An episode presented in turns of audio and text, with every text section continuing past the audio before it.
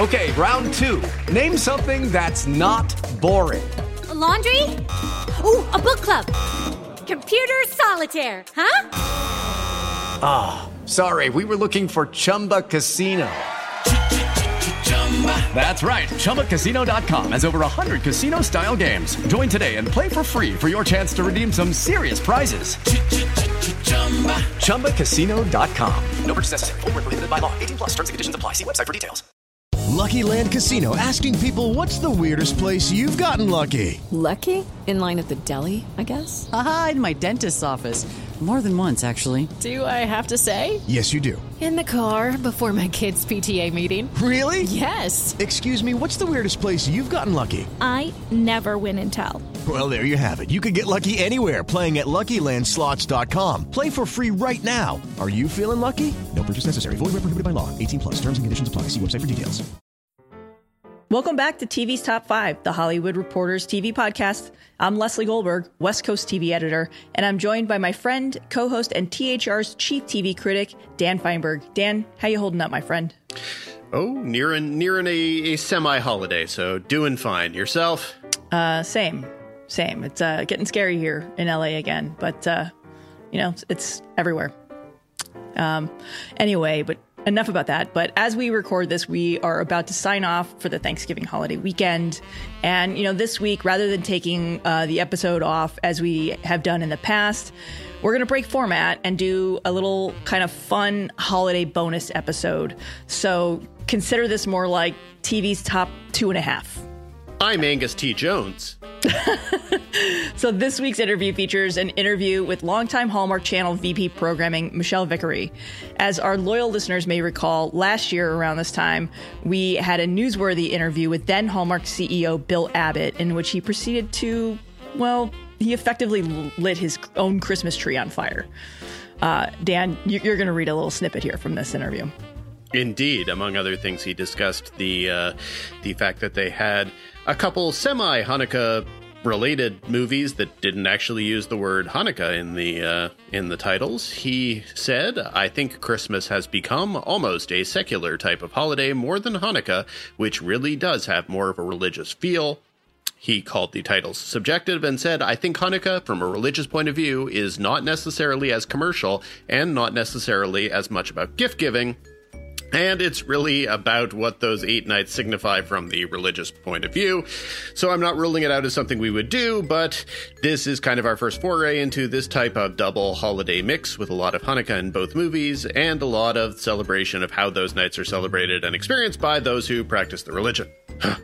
Yeah, it was a mess. Um, you know, Abbott effectively made excuses about the lack of actual um, Hanukkah movies. You know, so he had two. Hallmark had two last year, and it was basically Jewish characters plopped into a Christmas movie without Hanukkah in the title. And then beyond that, you know, he also made a lot of excuses about the network's lack of diversity and LGBTQ representation in the interview, which you can, by the way, hear in its entirety back in episode 48 from last November.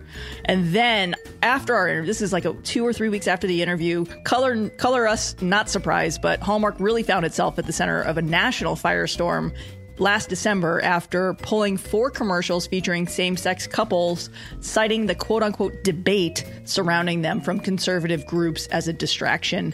The network would reverse course shortly thereafter, and Abbott, as you can guess, was fired in January after 11 years with Hallmark. But before we get to our interview with Abbott's longtime number two, let's take a quick run through of some of the pre holiday headlines this week. Breaking news came in obviously it's probably the biggest news dump that could come before Thanksgiving, and I'm going to knock on wood because it's uh, about noon, so there's still time for plenty more there. But uh, one day at a time has been canceled again. Viacom CBS, whose niche cable network Pop aired the truncated fourth season, will not be bringing the beloved comedy back for a fifth. It's another blow, man. We've talked extensively about this show and how it really just represents the struggles of existing in the peak TV landscape, Dan.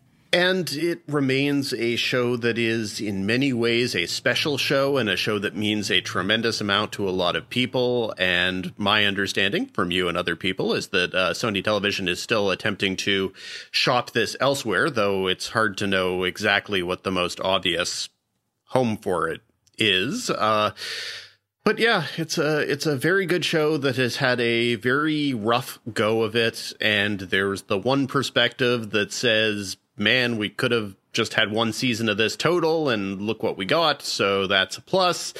And then there's the other part of it that is this is a show that you know deserves an audience and that a lot of people would really enjoy if they ever discovered it. And so who knows, maybe the third or fourth home will be the charm or yeah, something. I mean, this is basically Sony is continuing to shop the series. It would be probably, I think, a, a record-setting third network for this uh, scripted show.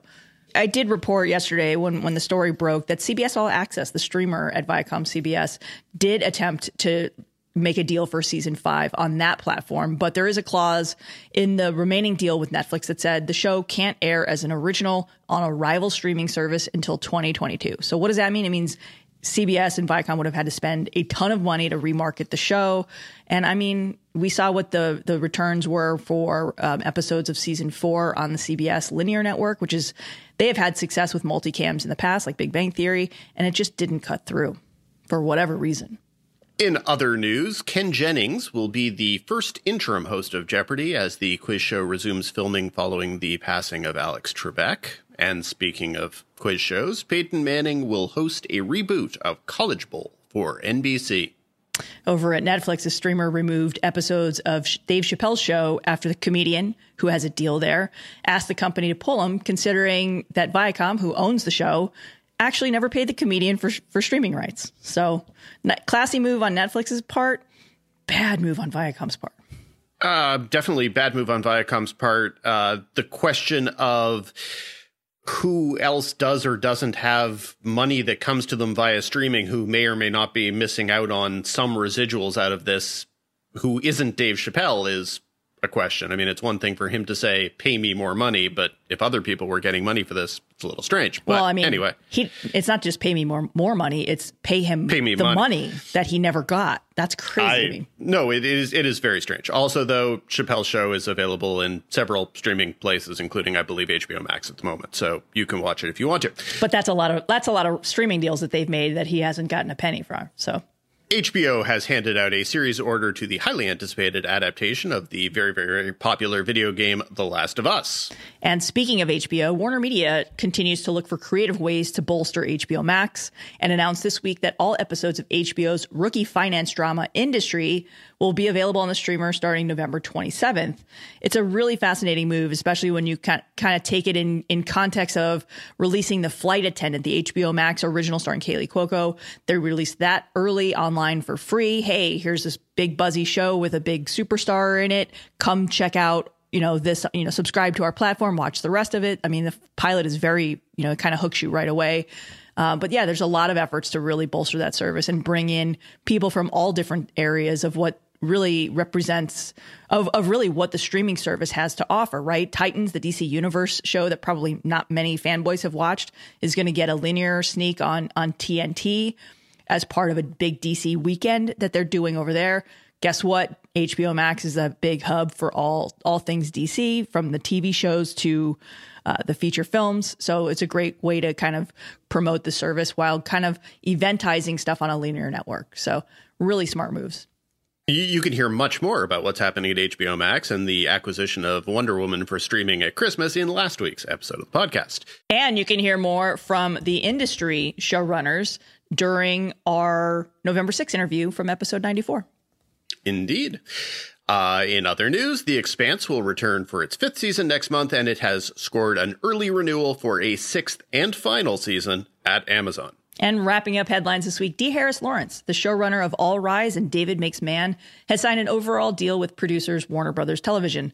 And fun fact, I was at a panel at the ATX Festival, the very, very great ATX Festival, which we cannot wait to, to go back to Austin and, and hear more and kind of revert back to that way of life. But I was at a panel listening to Dee, and I was just sitting here thinking, why aren't we doing more with showrunners? And her comments really inspired our showrunner spotlight segment. And you can go back and listen to our interview with her from episode 36 from last year. Well, with all that out of the way, it's now time for our holiday spotlight interview.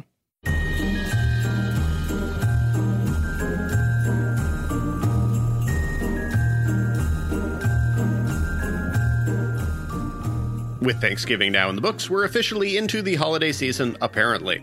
Christmas is a month away and Hanukkah is much closer, but to get us in the spirit, we're pleased to be welcomed by Michelle Vicary, the Executive Vice President of Programming at Hallmark Channel parent company Crown Media. Michelle, thank you for joining us. It's my pleasure. I'm really excited to talk to you guys today. So, you know, getting started, Hallmark traditionally launches holiday programming 100 days before Christmas, which we did this year on October 23rd. We did. Um, in your nearly two decades overseeing original programming for mm-hmm. Hallmark, how have you seen the appetite for programming change this year specifically? Uh, this year, well, you know, it's uh, it's been an evolution. I will say, um, we, you know, many years ago would make Christmas movies, and we had great, you know, had success with them, but we, you know, sort of recognized that our brand is about celebrations and it's about holidays and it's about um, celebrating community and and and romance and uh, making people feel good. And so we decided that we would sort of make it into an event. And we thought that because of our brand, we really had not only the the permission but the obligation to really make it a big event. And I would say that this year, what we've seen, in my opinion, is uh, that we have become part of an, uh, a pop culture phenomenon because it isn't just about coming to Hallmark, turning on the television on October 23rd, 100 days before Christmas starts, uh, and going all the way to January 1st, but they stay tuned the entire time and they are buying their Hallmark Channel socks and their Hallmark Channel wine and their Hallmark Channel wine glasses and their blankets and their chocolate and they're listening to the Sirius Hallmark Channel radio station and they can't get enough of what we have to provide. And I think for this year, uh, in particular, it is about the positivity and the optimism and the feel good and the I just want to relax with Hallmark. I want to feel better after having spent two hours with you. And that's a promise that we make and that our brand helps us make. And, um, you know, I will tell you, uh, we are even greater offenders than the 100 days. Uh, back in March, um, um, when this first started happening, we had an overwhelming um, outpouring of, hey, we need a little Christmas right now. So we ran two weekends of, of Christmas movies uh, to great success in the ratings, and our audience loved it. And then we did it again in Christmas in July. Uh, so um, evidently, people need a little people need a little Hallmark Christmas this year. I won't lie. We're, as we record this, it's November 19th, and I started wrapping holiday gifts last night. I love it. I love it. As you mentioned, obviously people are definitely looking for, I don't know, more soul nourishment or however anyone wants to put it this year than perhaps ever before. Um, talk a bit about how the coronavirus, COVID 19, the whole thing has impacted basically every step of the process this year from the actual yeah. creative pipeline to the production, everything. yeah, well, I mean, as you guys remember, we all remember, the world remembers when this first started, we were saying things like, oh, it's going to be two weeks uh, which of course uh, was not uh, the case. And as it, you know, mid March, uh, we have original movies that were set to premiere in the spring, original movies that were set to premiere in the summer. And the longer we were, you know, sheltering at home, the more it became clear we weren't going to be able to do those. So, what we did uh, uh, in that three and a half to almost four months is we took a look at what we needed to focus on, and that was our leadership position in holiday. So it was all hands on deck for 40 holiday movies. And when we came back up in um, mid July, I believe, and started in production, um, I had I had bosses who said, "Okay, realistically, how many do you think you're going to be able to complete of the 40?" And I had to say, I have absolutely no idea. Let me give you a percentage, but it doesn't, it's not real. I don't know. And I'm so proud of the team. They got to uh, 39. We didn't quite make it to the 40. We're going to air 40, um, and we did an acquisition of one, but we they got it to 39. We're still making them. We're still finishing them. Thankfully, they're all shot, so that's a great thing. We're all in post production, but but uh, a phenomenal achievement. So I, I get to say 99%, somewhere close. Yeah. Could you give us a sense of what the production timetable is on a traditional Hallmark movie? How long do they have to shoot? How long do they get to edit, etc.? Yeah. So um, traditionally, um, all things, uh, you know, the regular problems that happen in production, a movie can be, you know, a script can go from anywhere from six months to a couple of years to develop. Um, once we get to that, um, once we get to that place where we green, we say, okay, it's ready for green light. It's all it's it's all systems go because that's when funding and casting and all of that can you know start to happen. About four weeks of prep and location scouting and hiring a crew and, and casting. And then uh, we shoot, uh, we have 15 day shoots. So over three weeks, that's long uh, uh any movie, uh, our traditional movies take to shoot. It used to be 21 days uh, um, back in the 90s, but now we've honed it into 15 days. And it's funny if we've worked with somebody who we haven't worked with in a while, that that had hasn't done a TV movie in a while, they'll say things like 15 days, it's impossible. And it really is. And art and TV movie producers, directors, and and uh, and crew uh, are they are a special breed, and being able to accomplish what they do. And then when when things are good, we like to take six to eight weeks uh, in post production. And then when things are really good, we get it finished uh, in time so we can send you guys finished copies of a movie so you can review them. But uh, of course, this year has made it very difficult for us. I mean, we are taking delivery of movies days before air, but we're getting it done.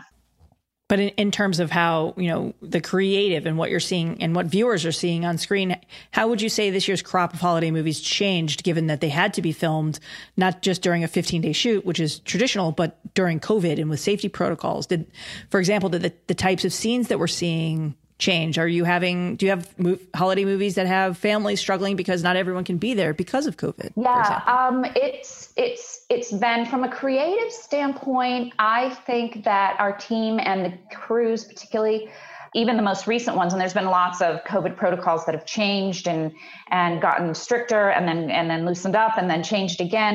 Um, I would say, you know, the Hallmark kiss uh, is one that we have to take a, a, lot of care with and make sure our actors are comfortable.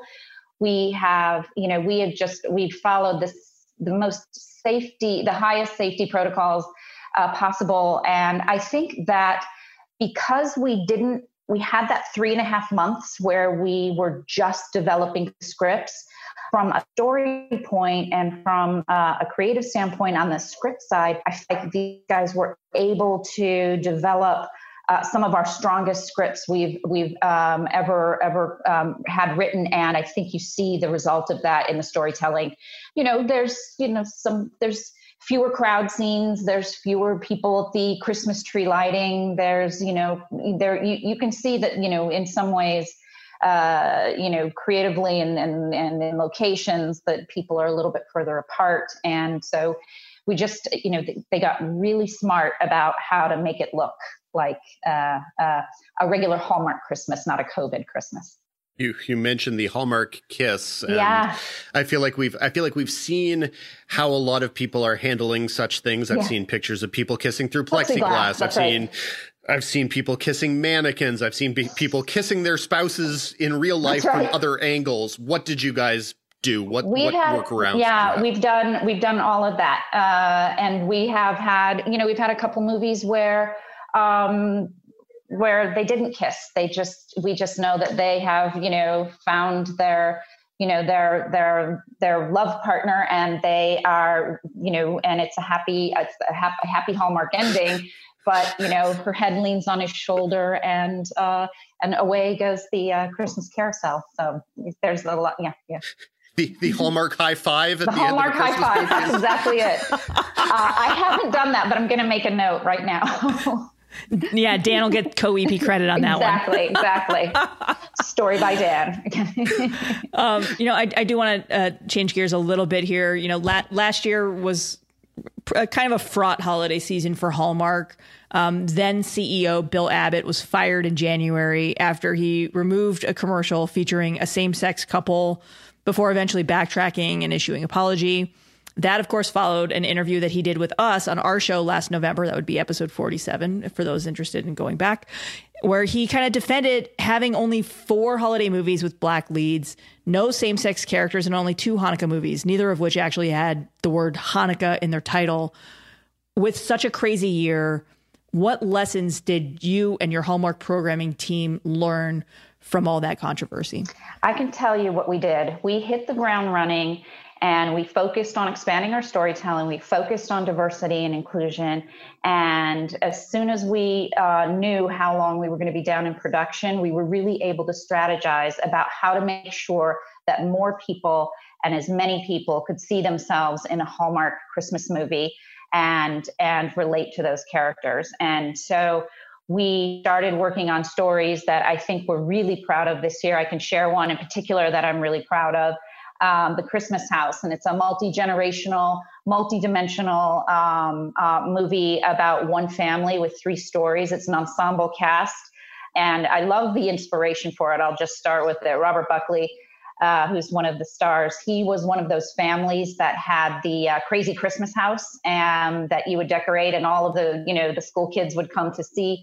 Inspired by that, uh, he brought this story to us. Uh, his parents, played by Sharon Lawrence and Treat Williams, are at a crossroads in their relationship, and so really proud of the fact that we are able to not just tell that A story and just have it be two certain kinds of leads. But they bring their two sons home. One is Robert Buckley, who's at a crossroads, and the other's played by Jonathan Bennett, who brings his husband home. And they're in the process of um, adopting um, a baby so that they can start to make their holidays traditions. And we're really proud that we were able to make those changes and move in a direction where there are so many of the movies this year that have diversity, so many of the movies that have inclusion. This one we're particularly proud of. Uh, we shared an early screener with GLAAD, and they loved and endorsed the movie, which we're also thrilled to hear about. Um, I will mention our Hanukkah movie this year, uh, Love Lights Hanukkah, which does have it in the title. Um, and uh, that stars Mia Kirshner and Ben Savage. And this is a Hanukkah movie, and it is uh, it does start um, for, uh, with an adopted woman who has lost her adoptive parents, um, and they did celebrate Christmas. She decides to do an at-home DNA test and finds out she's Jewish, and the movie is a journey for her to learn what that means for her, to understand um, um, her new family, her new faith, and what celebrating Hanukkah means, um, and what that new community can mean. So we're really proud of, of that one as well. And I will tell you, we were very nervous because, um, as, as you know, a lot has been dictated by physical production. Um, and we thought we weren't going to be able to get that movie until December 20th, but we really, really hustled. And that six weeks of post production out the window. I think that we gonna, they're going to deliver it to us uh, in three weeks of post production, and we're really proud that we'll be able to air it during Hanukkah. I believe we call that a Hanukkah miracle. Thank you. Um, Thank you. I'll take that. Hey, it's Kaley Cuoco for Priceline. Ready to go to your happy place for a happy price? Well, why didn't you say so? Just download the Priceline app right now and save up to 60% on hotels. So, whether it's Cousin Kevin's Kazoo concert in Kansas City, go Kevin, or Becky's Bachelorette Bash in Bermuda, you never have to miss a trip ever again. So, download the Priceline app today. Your savings are waiting. Go to your happy place for a happy price. Go to your happy price, Priceline.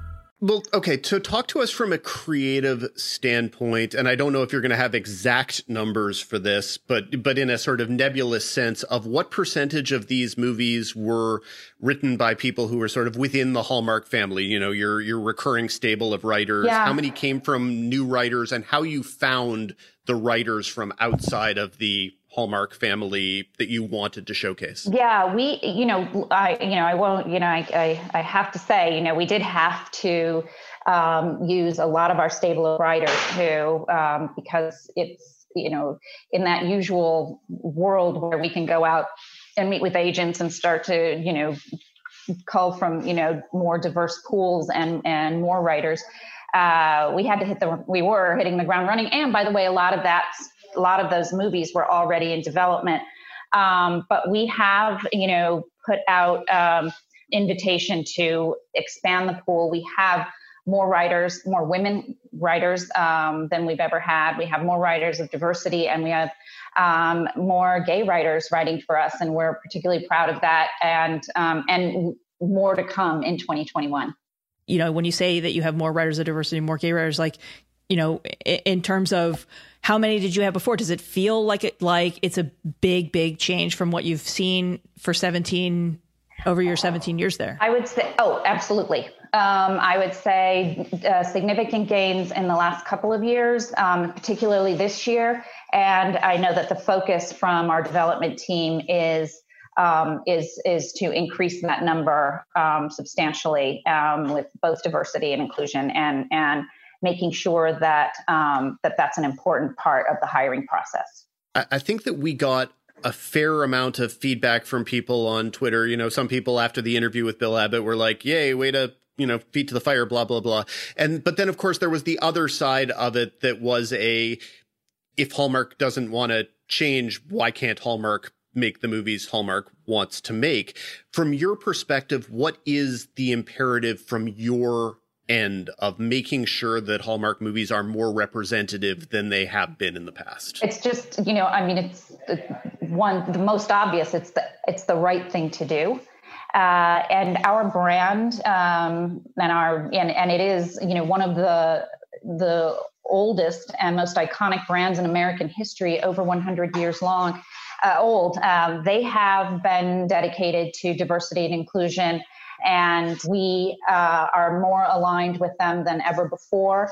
And uh, so we really hope that what we're striving to do is expand our audience and not and not um, just stay the same and stay who we are and and and program to a narrow audience. We want to have the most expansive audience. And i will say the ratings this year have reflected that. And we've had more diversity and more inclusion in our movies this year than ever before people love them people people can compliment us for them and people congratulate us for making these changes but the, the question that a lot of people are going to be asking there is why did it take so long? Why why was this not a realization that you came to 10 years ago that diversity equaled ratings, equaled community, equaled expanded audience? What you know, what's the what's the struggle of making something like that happened in a big ship like Hallmark? Yeah, all I, you know, the only thing I can speak to is what I've been focused on this year and what I have uh, charged the team with and charged our entire company to do,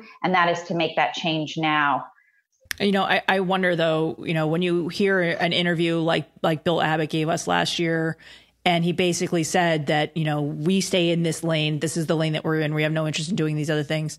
And usually you know from covering tv development when when networks want to grow and expand and and make a concerted push for diversity and inclusion it starts at the top meaning bill abbott. So he's gone now. But i also wonder how much of of your efforts to grow and expand to to reflect better reflect society were kind of roadblocked by by bill by bill abbott again, all I can speak to is what I was able to do um, starting in January and what I've been able to do this year.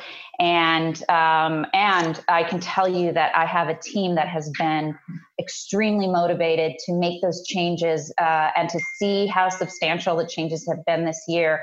Uh, I'm really proud of, and I couldn't be more proud of the team because they hit the ground running, and here we are today. I do want to talk, you know, that you guys brought in um, or Hallmark brought in, or Crown Media, your parent company, brought in Wonya Lucas mm-hmm.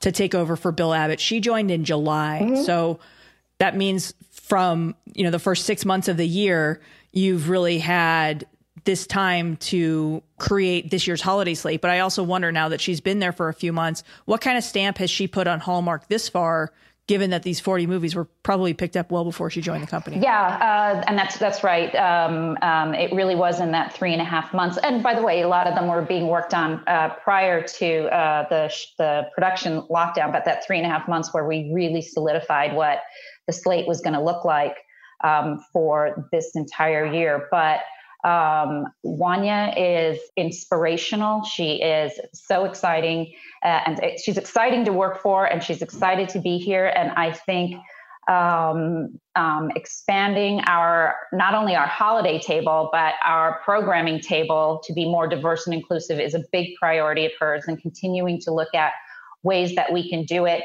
where we focus on even greater authenticity and and uh, casting for diversity as a great step, but also how do we create more authentic stories. And I'm really excited to work with her, as is the team. Well, when you have a situation like a new voice coming in mm-hmm. at the top of the pyramid, what sense do you get of what is and what isn't changeable within the brand. That that you know, it's always just a question we have when you have a brand that has an established identity. How much room is there in you from your perspective to actually legitimately seismically shift it?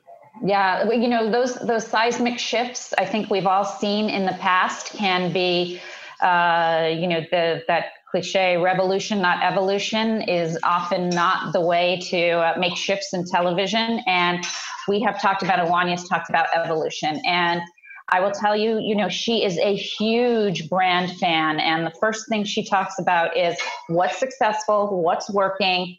Let's keep doing that. Let's do a little bit more of that. Let's stretch the edges of the brand. Let's continue to expand storytelling, but let's do it in an evo- let's evolve to it so that we are going a little bit deeper in a rom-com, a little bit funnier, a little bit more realistic in how we in how we get our couples, you know, a conflict and then get them together. Um, and and even some of the storylines that we did this year. Uh, and again, yes, we did have this one, but the one that I'm particularly proud of, Holly and Ivy, where and this is a new a new territory for us, and and Wonya celebrated it. Um, which is uh, a story of a young woman who moves next to a single mom. She has two young children, and she uh, finds out that her illness has returned, and this time it's terminal. Um, and as she wonders what's going to happen to her children, our leading lady, played, played by Janel Parrish, uh, says, You know, I went up through the foster system and I'm not going to let that happen to your children and I will take care of them for you. And that's, you know, expansive territory, I think, for us in storytelling. And I was again, really proud of the team for finding that story and bringing it to the uh, networks. You know, um, you know, wrapping up a little bit here, holiday movies and and now holiday original series have become increasingly an increasingly bigger business. You know, Lifetime, for example, was first to announce a holiday movie featuring a same sex couple, doing that before Hallmark did. Now you've got Netflix, for example. They recently launched holiday rom com Dash and Lily. They're making a slew of other holiday originals. Lifetime is in the business. You've got now a lot of these networks doing original holiday movies and specials. You know, how has the competition from other outlets impacted Hallmark? I mean, are, is the price that you're paying for these scripts going up? Is the cost of talent getting higher? And how do you guys feel internally that Lifetime beat you to the punch on a same sex holiday movie? You know, um, look, we're a business, so we are constantly looking at the competition. Uh, and we, um, you know, what we here's what we focused on. We know that our success and our leadership have caused um, other people to get in the game, and they may have firsts, and they may have uh, uh, things that they do that we are that we haven't done quite yet, and we have things that they haven't done quite yet. But what we have is our brand, and so we and we, you know, again, we look at the competition, but what we really do is look at what we really do well. We work really, really hard to focus on maintaining our leadership status and again, we try to create not just uh, a group of movies, but a real environment. And again, that leads me back to you know our Hallmark uh, enthusiasts wrapping their presents, um, sitting in their Hallmark blankets, wearing their Hallmark hoodies, uh, and their socks, and drinking tea and Hallmark wine, and eating their Hallmark chocolates, and enjoying what we do at the holidays. Excellent. Well, thank you so much for joining us and happy myriad holidays to you. Thank you. thank you, Michelle. Happy holidays. Thank you. Great to talk to you both. For more information on Hallmark's holiday scheduling, as well as a ton of other holiday programming, go to thr.com and you can find one giant resource for more than 120 different titles.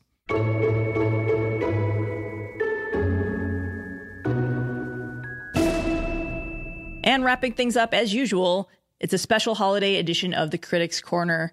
Dan, we've got a couple big shows that have uh, been released on streaming services that we kind of touched about, that we kind of touched on before, but uh, you know, you've got the Flight Attendant on HBO Max, and Saved by the Bell is now up on on Peacock. What are you? Uh, what are your recommendations for the big holiday weekend? Indeed. Uh, yes, we talked in last week's podcast about those last two shows. I think The Flight Attendant is a fun beach read of a TV show, and it has a very, very good star performance by Kaley Cuoco at its center. It's kind of stylish and fun and very, very, very disposable. There's absolutely nothing wrong with that, and I can see how that would absolutely strike a chord with people. Um, Saved by the Bell, which has actually been getting a lot of very positive reviews. Um, and I'm not sure I 100% agree. As I said last week, I think there is a great idea here. I think there is the possibility that with Tracy Wigfield at the helm, it could become the show it wants to be. To me, the idea is not currently matched by the execution, though uh, I think that there are some very, very likable performances and again, some good ideas and concepts here. I will keep watching it because I'm curious to see if it will come into being what it could be. Um, speaking of streamers that are coming out this weekend on Thanksgiving Day, uh, CBS All Access premiered Texas Six, which is kind of a substitute for people who went to a high school where the Thanksgiving Day football game was the big deal, and maybe it's not happening this year, and that's all sad and stuff. It's the story of a high school in Texas that plays six man football, which is a little bit like 11 man football, only with five men fewer on each side of the ball, uh, in case you couldn't have figured that out. It is, it's very, very much in the Last Chance U vein, only high school, but it's also a little bit Friday Night Lightsy. It's a lot of fun. Um, me personally, what I'm watching is I've been making it through another of those shows that is kind of a poster boy for our current streaming and peak TV era, that would be Wayne, which is airing on Amazon at this point. It originally aired on YouTube, possibly YouTube Red. I don't remember when it premiered in terms of the YouTube Red, YouTube Premium transition. Regardless, YouTube you might or might not remember, had a little while where they were in the original programming game, and they had a lot of stuff. Some of it was actually kind of interesting. I mean, Cobra Kai was a bit of a breakout, but then they had Impulse, which was a pretty good coming of age pseudo superhero show that was part of the Jumper franchise, though no one ever would have known that. And then they had Wayne, and these were shows that YouTube had absolutely no idea what to do with. And it's kind of embarrassing the amount of money they put into original programming and to be completely unable to break these shows through. So it goes. Wayne moved to Amazon earlier this month, and suddenly people have been talking about it on Twitter. Weird how that happens. Uh, it is a sort of coming of age road trip show about a pair of teens from Brockton, Mass, who travel down the coast to Florida in search of a car, but really in search of themselves. It's very, very violent. It's peppered with obscenities and questionable Massachusetts accents, but it also has a really good vibe to it. And it's sort of like an American version of The End of the Bleeping World from Netflix, which is another show I love. Uh, I have a couple more episodes to go. And yeah, so sort of a funny show that has found a second life. And then a lot of people are going to be talking about on the pseudo movie front, uh, because it's premiering on Hulu, uh, Happiest Season, which is being boasted about as a sort of trailblazing lesbian holiday rom-com, you know, just sort of it is a straight genre piece. It's just a genre piece that hasn't been appearing in motion picture theaters. So good. Um, it has extremely likable performances by Kristen Stewart and Mackenzie Davis. And the cast itself is really remarkable. I have a lot of problems with it, but they're almost all exactly the sort of problems that I have with almost every single holiday rom com, in that it's a genre that's not made for me. yeah. But I mean, just I, I, I watched it, Dan, and you know, just a, a lesbian holiday rom com that was that's a feature film that's got a, a great cast like this one. It's you know, I, I didn't love it, but I love what it represents. I'll say that much. Oh, it's it what it what it represents is wonderful, and I think that that that is sort of the illustration of progress. If uh, if there if there are same sex holiday rom coms that are every bit as problematic as something like I don't know. Apparently, people think that The Family Stone is a classic. It's a really messed up movie, um, and a really messy questionably good movie. But anyway, so Happiest Season is sort of in that vein. The cast is so wonderful. I mean, it's not just Mackenzie Davis and Kristen Stewart. It's Victor Garber, it's Mary Steenburgen, it's Aubrey Plaza. It's just an amazing cast of people uh, who are having a lot of fun and who are just there's a lot of joy to it, and so it, I found it extremely watchable, extremely pleasant. Uh, and the problems I have with it are no more or less than I have for a lot of entries in the genre. Um, so I think that's probably better than a lot of the other sort of streaming movies that you could watch this weekend. I've read bad reviews for Black Beauty on Disney Plus, so oh well, pity on that. My Disney Plus subscription will continue to be Mandalorian only. And then I've also heard not such great things about Melissa McCarthy's movie type thing that's also premiering on HBO Max. So whatever. Anyway, lots of options and lots of TV and you know let your family members know that you love them whether whether you're actually doing thanksgiving with them or not because you can still be together and connected without being there in person if it's a bad idea for health reasons yeah. Well, for more of Dan's weekly recommendations, be sure to subscribe to THR's Now See This newsletter. But yes, Dan, stay safe. We're going to wrap things up this week, and we'll be back hope, uh, next week with our regular top five format. And in, in the meantime, everybody, happy Thanksgiving, happy holidays. Stay safe, stay healthy, stay smart.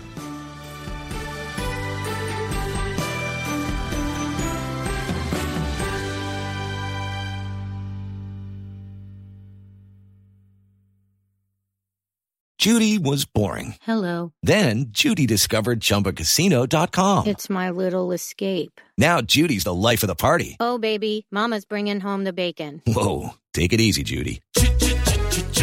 The Chumba life is for everybody. So go to ChumbaCasino.com and play over 100 casino style games. Join today and play for free for your chance to redeem some serious prizes. ChumbaCasino.com. No purchase necessary. Void where prohibited by law. 18 plus terms and conditions apply. See website for details. Hello, it is Ryan, and I was on a flight the other day playing one of my favorite social spin slot games on chumbacasino.com. I looked over the person sitting next to me, and you know what they were doing? They were also playing Chumba Casino. Coincidence? I think not. Everybody's loving having fun with it. Chumba Casino is home to hundreds of casino style games that you can play for free anytime, anywhere, even at 30,000 feet. So sign up now at chumbacasino.com to claim your free welcome bonus. That's chumbacasino.com and live the Chumba life. No purchase necessary. VGW. Void where prohibited by law. See terms and conditions. 18 plus.